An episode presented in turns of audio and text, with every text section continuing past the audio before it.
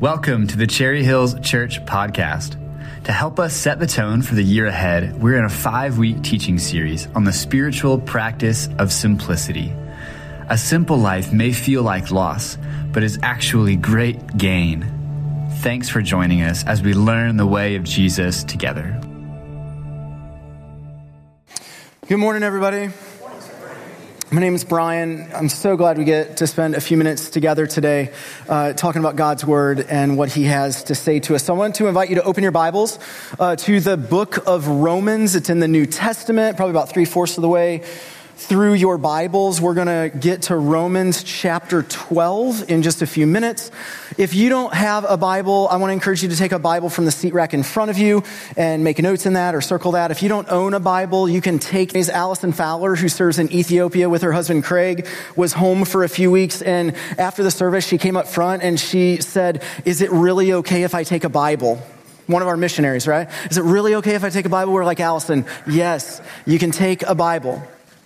So fast forward to this past December where John and Laura Rollet and Sue Cooper went to visit the Fowlers in Ethiopia and they went to Asosa, a village out by Sudan, and they were working with an evangelist named Tesfai who happened to ask them if he could get a copy of an English Bible. And Laura and John said, well, or Allison said, well, just so happens I have an English Bible for you. And so Tesfai has a copy of an English Bible. He preaches to uh, people in Asosa. And I texted Craig just last week. We were WhatsApping, and he said they baptized five people after preaching one day the good news. And so here's what I have to say. When we say take a Bible, we mean take a Bible. Take a Bible. Have a copy of God's Word, whether it's for you to read. We want everybody to have a copy of God's Word. So, as I was thinking of the year 2007, how many of you, when I say the year 2007, you're like, yeah, that was like four or five years ago? Yeah, uh, seriously, it was 17 years ago. 17 years. So, to refresh ourselves of what was going on in 2007, I thought I would share some current events from that year. George W. Bush was president. There was an escalation or surge in the Iraq War. It was the deadliest year for U.S. troops in that conflict. Stamps were 41 cents. I don't even know how much they are. I should probably just say that's when we used to mail things. I, I don't, we don't even mail things anymore. That was the year the housing bubble burst, and we entered into a financial crisis that would last for the next several years. The Indianapolis Colts defeated the Chicago Bears in the Super Bowl. 2007. Spider Man 3 was the top grossing movie at the box office. And on January 9th, 2007, in San Francisco at the Macworld Conference, Steve, jo- uh, Steve Jobs introduced the iPhone to the world.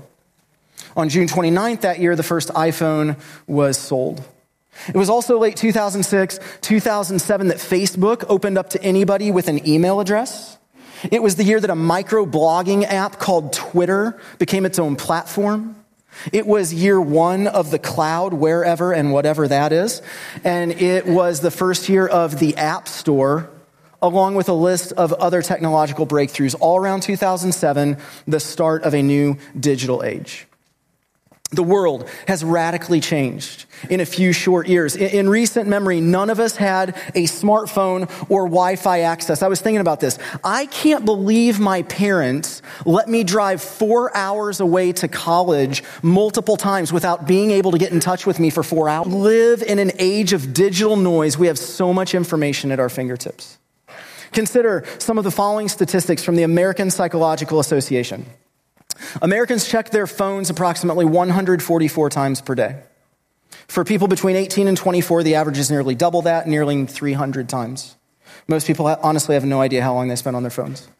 On average, we spend more than four hours a day on our phones or devices, another four hours on television or streaming channels, and that amounts to 56 hours a week 224 hours per month, and 112 full days a year. 112 full days of our 365 days are spent on a screen. 80% of Americans check their phones within 30 minutes of waking up. Half of Americans check their phones in the middle of the night. Nearly five out of 10 Americans agree with this statement I can't imagine my life without my smartphone. This is hilarious. There are now medical diagnoses such as texting thumb. Two thirds of Americans agree that periodically unplugging or taking a break from their digital devices would be good for their health, barely 25% of those people have actually done so. Smartphones, tablets, social media apps like Facebook, X, formerly Twitter, Instagram, YouTube, TikTok, Snapchat, WhatsApp, Reddit, Discord, Twitch, Tumblr, Pinterest, 24 hour news channels, streaming services like Netflix, Amazon, Disney Plus, Hulu, Paramount Plus, Roku, YouTube TV, Apple Plus, Sling TV. Let's just stop because I just want to name reality. Your blood pressure is rising in the room. We're naming this reality of the digital age we live in, and it's just everywhere. And we find ourselves in it. And if you think you don't struggle, that you're the one who has this under control. I, I, want us to take a quick assessment called maybe put a check by the ones you struggle with as I read through this, or if it's a little embarrassing to put checks next to the ones you struggle with, just make a mental note of where you find yourself. Number one, do you find yourself spending more time on your smartphone than you realize? Number two, do you find yourself mindlessly passing time on a regular basis by staring at your smartphone? Number three, do you seem to lose track of time when on your smartphone? Number four, do you find yourself spending more time texting, tweeting, or emailing as opposed to talking to people in person? Number five, has the amount of time you spend on your smartphone been increasing? Number six, do you wish you could be a little less involved with your phone? Number seven, do you sleep with your smartphone turned on under your pillow or next to your bed on a regular basis? Number eight, do you find yourself viewing and answering texts, tweets, and emails at all hours of the day and night, even if it means interrupting other things you're doing? Number nine, do you text, email, tweet, Snapchat your productivity at times? Number 11, do you feel reluctant to be without your cell phone or smartphone even for a short time? 12, do you feel ill at ease or uncomfortable when you accidentally leave your smartphone in the car or at home, have no service, or have a broken phone? Number 13, when you eat meals, is your cell phone or smartphone always part of the table place setting? Number 14, when your smartphone rings, beeps, or buzzes, do you feel an intense urge to check for texts, tweets, emails, updates, and so on? Last question, number 15, do you find yourself mindlessly checking your smartphone many times a day, even when you know there is likely nothing new or important to see?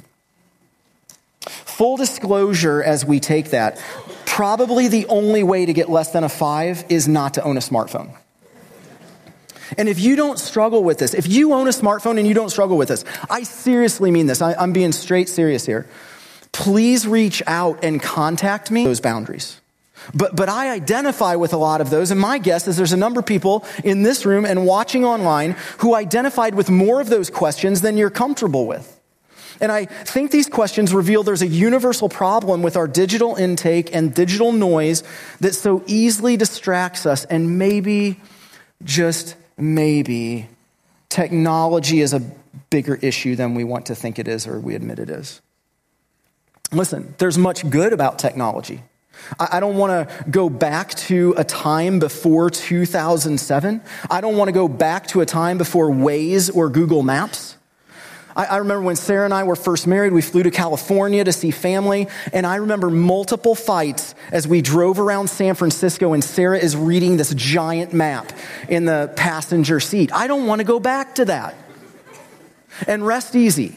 At the end of the service today, I'm not going to ask you to bring your digital device by watching news checking social media, posting to your platforms, using an online dating app, or using search engines for research. You are not sinning doing that. But as followers of Jesus, we live in a digital world and we need to be mindful about what we give our attention to.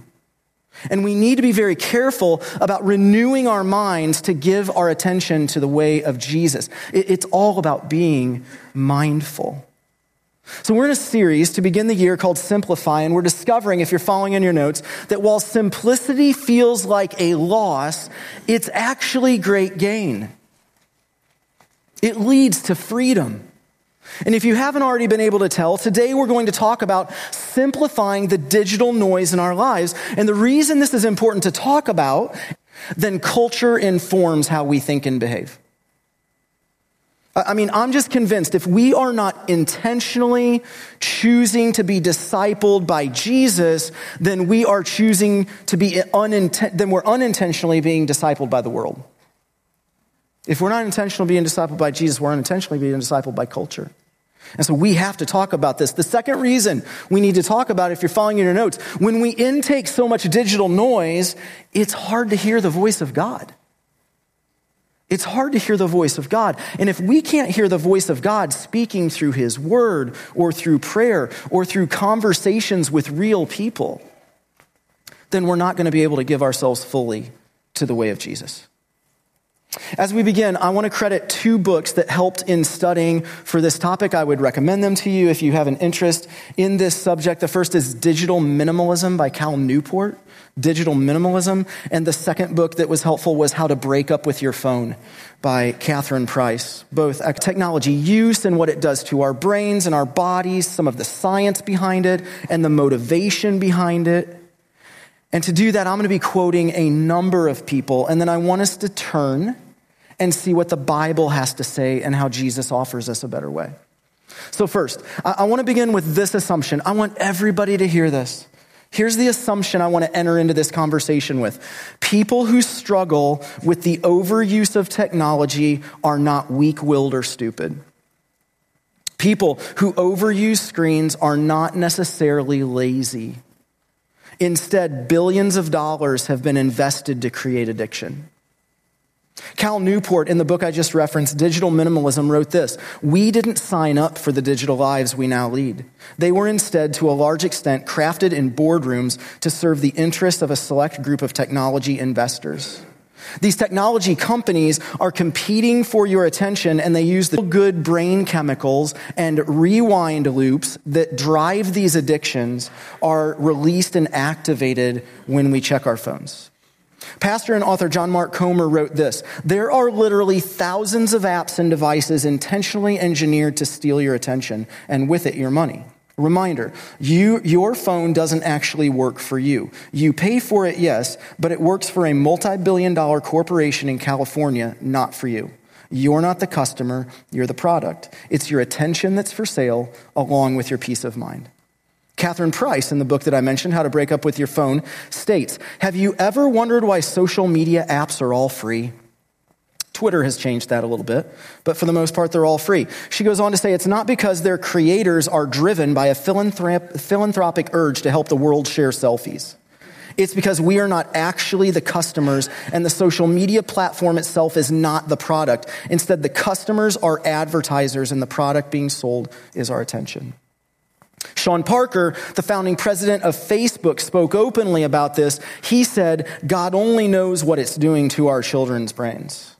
The thought process that went into building these applications, Facebook being the first. I want to pause on this quote because what I'm about to read is the reason all apps are created, all social media was created, all searches are created. This is the reason why these exist. To answer the question, how do we consume as much of your time and conscious attention as possible? That is the question going into every new app being created. And that means we need to sort of give you a little dopamine hit every once in a while because someone liked or commented on a photo or a post. Now, I want to talk about dopamine for just a minute. Steve mentioned this, and the founding president of Facebook said dopamine is important to get people to stick with our platform, so, so we need to know why that's important thought I would bring the entire class down. So I'm not a scientist, but I, have read a couple books. So one thing to know about dopamine is it activates pleasure related receptors in our brains and it teaches us to associate certain rewards with certain behaviors. Right? Dopamine makes us feel excited and we like to feel excited. So any experience that triggers the release of dopamine is therefore something that we'll want to experience again. So, what happens if your brain learns that checking your phone results in a reward, a new like, a new story, a new post?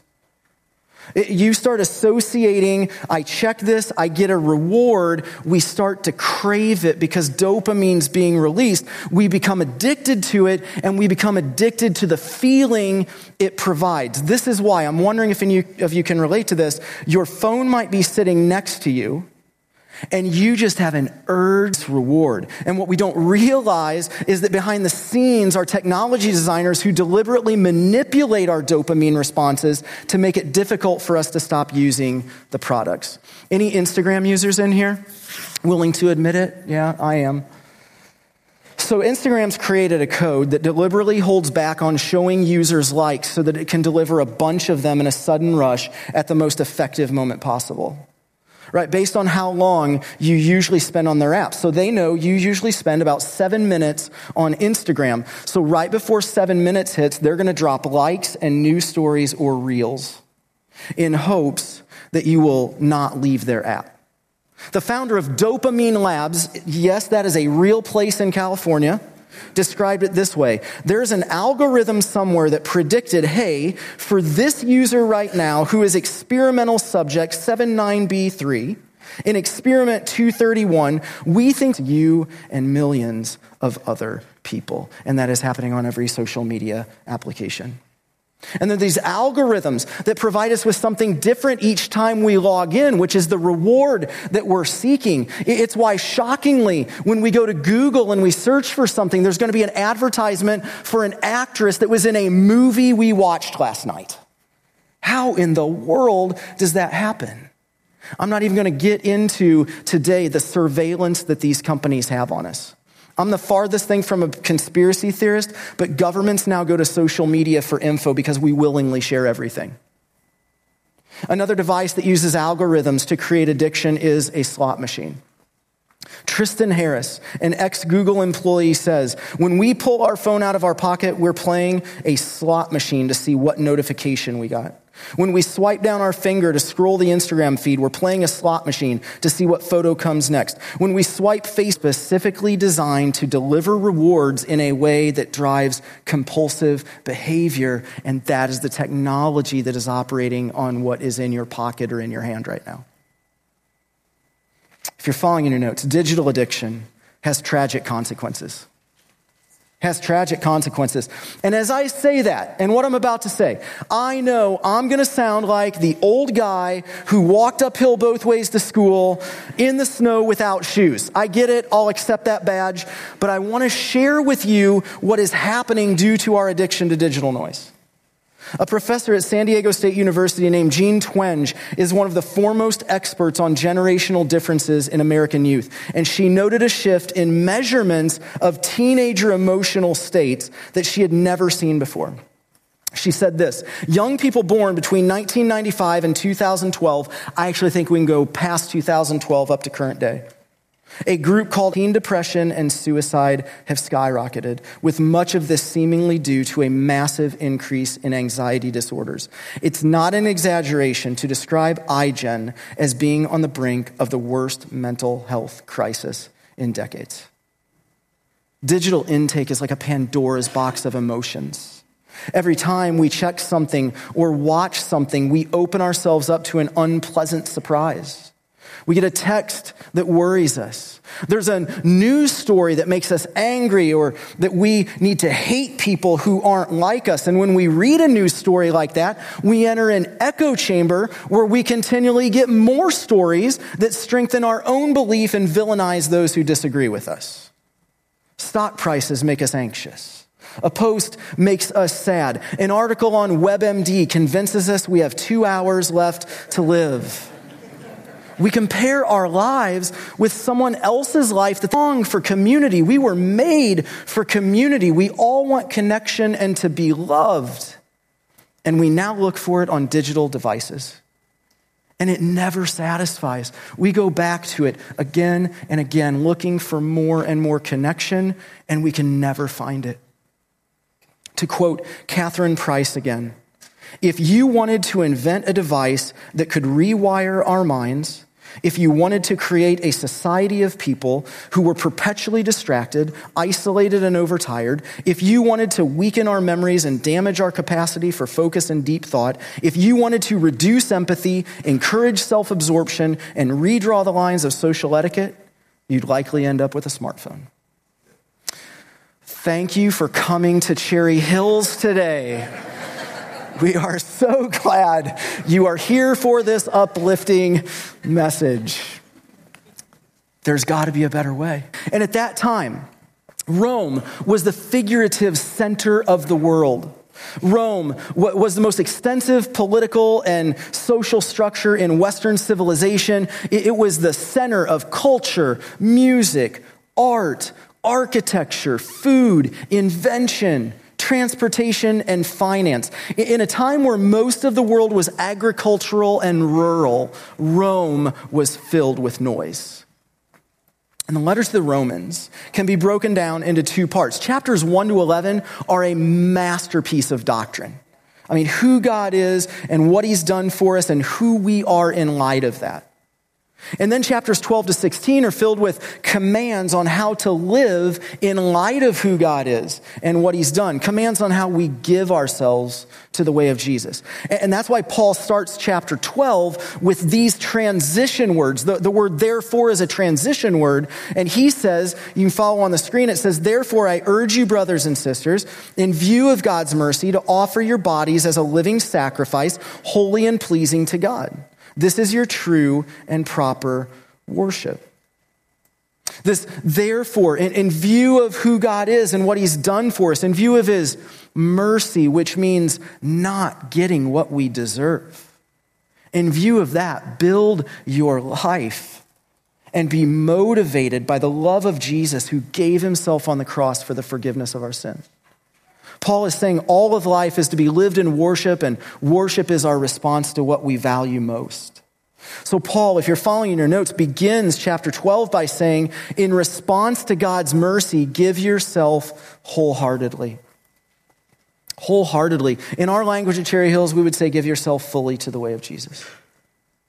And then after this first encompassing verse of give everything, translations of Romans chapter 12 verse 2 with you so we can gain a greater imagination for what Paul is instructing. I'm going to have you read each of these with me. Would you read the first gray box on your notes? This is the NIV translation. It says, "Do not conform to the pattern of this world, but be transformed by the renewing of your mind. Then you will be able to test and approve what God's will is." His good, pleasing, and perfect will. The second box is the New Living Translation. Let's, let's read that together. It says, Don't copy the behavior and customs of this world, but let God transform you into a new person by changing the way you think. And then finally, the, the third box is the Phillips translation. It is from England, so its spell, spelling is a little bit different.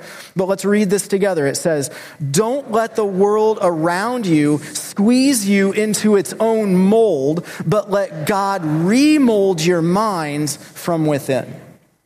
There, there's a negative command and then there's a, a positive command. The negative, don't be conformed, don't copy, do not be molded into the pattern of this world.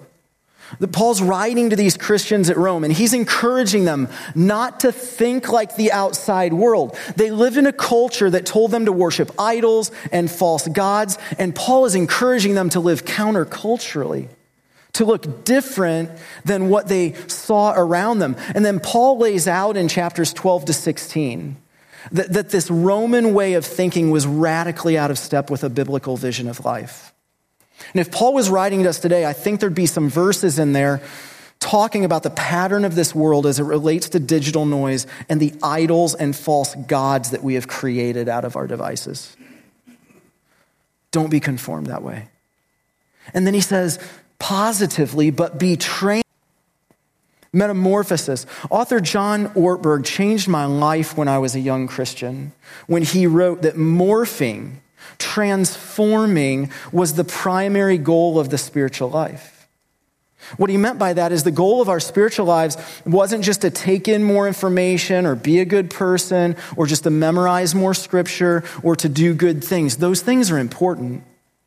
But the goal was to be transformed to become more like Jesus. The images of a caterpillar turning to a butterfly, a completely new creation. And the New Testament is filled with new creation language. When we become followers of Jesus, we become new creations. The old is gone and the new has come. We are, something supernatural happens when we follow Jesus that our heart of stone is replaced by a heart of flesh, that is now capable of feeling and thinking and acting different? Jesus. But have you noticed? When we become followers of Jesus, even though we are new creations, we keep our minds and we bring with us the thought patterns from the past. I mean, it's why we still struggle with certain things. It's why we're tempted by things over and over and over. God doesn't necessarily zap our minds and erase everything for, from our past. Our minds need to be renewed and rewired. So, so we're new creations positionally, but we're commanded to continually be transformed into the likeness of Jesus. And what I think is interesting, the phrase be transformed is what they call a passive imperative verb. I always like to throw some grammar in here for my fellow word nerds. A passive imperative means it's a command. Like, like we are commanded to do this, but a passive imperative means the renewing is done by someone or something else. It's a losing battle. If you're following in your notes, what, what passive imperative means is as we spend time with Jesus, he changes us from the inside out. It's really hard to see life change if we're not spending time with Jesus. We submit to the Holy Spirit, we follow Jesus, we spend time with Him, and He begins to bring about change in our lives. And we, we spend time with Him, and His thoughts become our thoughts, and His mind becomes our mind, and we're given new desires that line up with his character and his way. The renewing of our minds is critical if we want to become more like Jesus and grow in our faith. John Mark Comer has a, wonderful quote about this. He says, What you fill your mind with will shape the trajectory of your character. In the end, your it's, it's so important. You can see this in the first gray box on your notes. The, the purpose of this transformed self and renewed mind is that you may test and approve the good, pleasing, and perfect will of God. The, the goal of being renewed and renewing our minds is that we will be able to recognize what honors God and then set our lives in a direction to obey Him.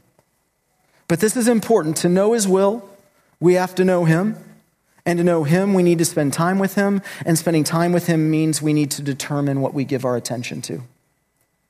We live in a culture that spends most of its time distracted by digital noise that leads to isolation, anxiety, and depression. And if you're following in your notes, the way of Jesus is countercultural and leads to peace and joy. If you notice that you have a lack of the fruit of the Spirit in your life, if, if there's a lack of love and joy, peace, patience, kindness, goodness, faithfulness, gentleness, and self control, and by the way, the fruits of the Spirit are passive imperatives too. We don't bring them about, God brings them about in us. If you find that there's just a lack in your life, your digital intake may be influencing you more than you think.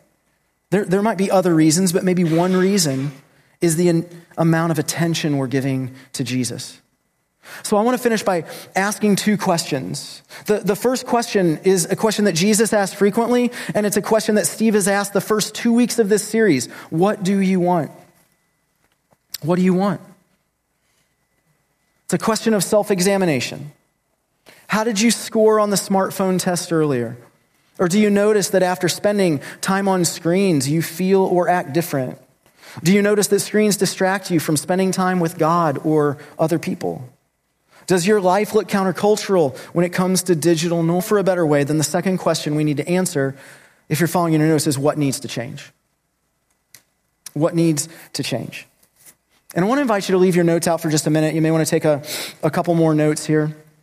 I want to offer several practical applications for you to consider, and you can read more about these in your practice guide. You can pick up a practice guide on the way out uh, any of the doors today, but maybe you can experiment with what I'm about to say. Maybe you don't in- implement everything all at once. Maybe you experiment, but I, I want to encourage you and challenge you to do several phones to uh, several things to simplify your digital life and intentionally give your attention to Jesus. So the first are you ready? The, the, prepare yourself. Remove all social media apps from your phone. This eliminates the knee jerk response to boredom. Because when we have our phone next to us and there's social media on it, the hit of dopamine goes into control and we reach for our phone and mindlessly scroll for a long time. Get rid of that temptation, get rid of social media apps on your phone. And, and I, I just want to say this this is a little bit outside of number one. Parents, parents, as a pastor and a shepherd of our church, as a fellow parent, don't allow your kids to have a smartphone until they're teenagers or maybe junior high school, where you need to know where they are or be in contact with them. Do not get your elementary school kid a smartphone. And if they already have one, I would highly encourage you to have a conversation about removing it from their life. In addition, I'd encourage you to have your teenagers or junior hires or high schoolers, if they do have a smartphone, do not allow them to have social media on their phone. If they already have it, get rid of it. They do not need access to that. They can actually use a phone to communicate, to text or call you. That's what they need on their phone. They need to be able to text or call you. Our eight year old asks every week if he can have a phone. Nope. But everybody in my class has one. Sorry, I'm not everybody else's parent. Our teenagers have phones that are parent protected with very few apps. We just lifted those boundaries last year for our oldest. Please protect your kids from the digital noise in our culture. Please. All right, let me get off that soapbox for just a minute. Number two, are you ready for this one? Turn off all notifications on your phone, except those that are critical like text messages from your spouse, child, family member, uh, family member, maybe work. Because every time your phone dings, you get a hit of dopamine. And so remove the notifications. You know what's really healthy? It's good to be reminded we're not that important and that we're not needed at a moment's notice. And we remove these dings and we give our families and coworkers and coffee dates and lunch dates the attention they deserve instead of being distracted uh, and reaching for our phone when a notification comes in. Third, go through your phone and get rid of all optional apps for 30 days. Get, get rid of all your apps and then reintroduce them starting with a blank slate. Reset your digital life with a more intentional set of behaviors because the more apps you have, the more time we're going to spend going through them. If you need an app for work or health reasons, it's fine, but most of our apps are optional and they just take up our time. So then, whatever you reintroduce, make sure it supports something you value. It has to support a value. And then because simplicity, all, it has a, a, subtraction to it, which is what we just talked about, but simplicity also, also has an addition to it. If you do these things, you're going to find that you have more free time on your hands. And I want to suggest that once we have this subtraction, then we need to intentionally spend time with Jesus in the process of renewing our minds. In the amount of time we're not being influenced by digital noise, we can spend intentional time in word and prayer or reading books about spiritual formation that might help us, or just reading a book for fun. Around Christmas, I noticed I, was wasting a lot of time on my phone and on apps. I would check Twitter to get caught up on news. I'd see something about Illinois basketball, so I would Google that, and then that would lead to five more clicks. And then I would go to Illinois schedule to see if they had tickets left that I had no intention of buying. And then after I was done with Illinois' official website, I would go to uh, an app called TickPick that doesn't have fees to their tickets, and I would see if their tickets were any cheaper than Illinois' tickets, even though I had no intention of ever buying tickets. And I would come up like 30 minutes later, 45 minutes later, and resurface. Or I would notice that I would go to an appointment, I would go to a chiropractor or doctor appointment, and I would just pick up that phone and start going through social media or searching for things on the internet because I was bored. And, and I would check social media to, to see what the guy was doing from high school that I hadn't talked to in 25 years. Or, or if I posted something, I mean, this is just embarrassing, but I, if I posted something, I'd go back to see how many people liked it. Did more people like it five minutes later? Did more people like it 10 minutes later?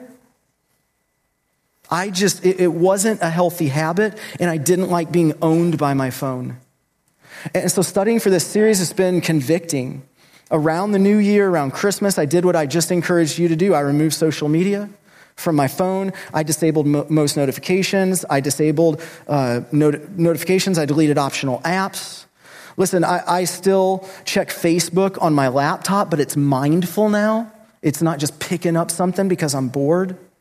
And because I'm still addicted to my phone, I, check the weather app about 25 times a day. I can tell you, I can tell you what the weather is across the country. But I've, I've had several appointments, and what I've begun to notice is I either take a book with me to read, or instead of going to social media or Google, I, I, will open the Bible app and read a few chapters of the Bible, or I'll pray for family or friends. I'm not distracted as much by my phone when I'm at home. I don't find myself eating dinner and waiting for the ding to go off. And when the ding goes off, I get up from the table and go to check it to see if somebody needs me because I'm so important.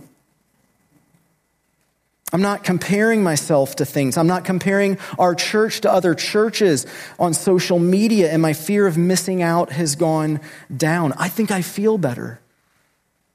And what I've noticed, it's taken a couple weeks, but when my cell phone sits next to me or when I leave it in the kitchen now, there's not as strong of a craving to pick it up. It's taken a few weeks, but there's not as strong of a craving. It's almost, there's had to be a digital detox for that to happen.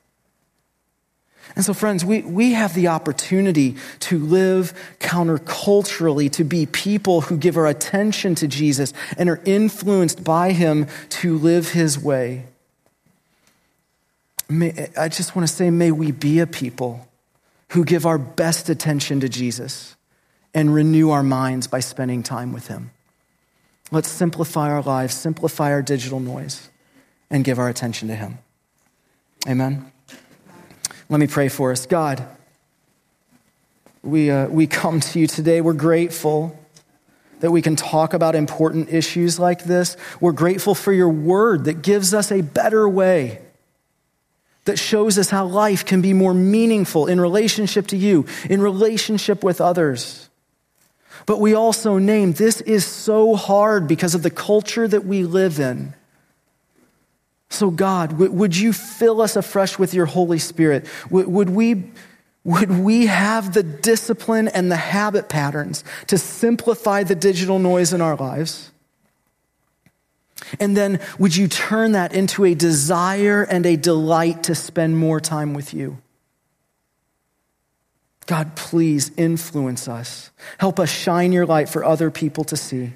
Would you renew our minds through your word, through prayer, through friendships? God, we want to become more like Jesus. Please help us. Please help us. It's in Jesus' name. Everybody agreed and said, Amen. Thank you for listening to this week's teaching. If you'd like more info on our church, you can visit our website or find us on Facebook.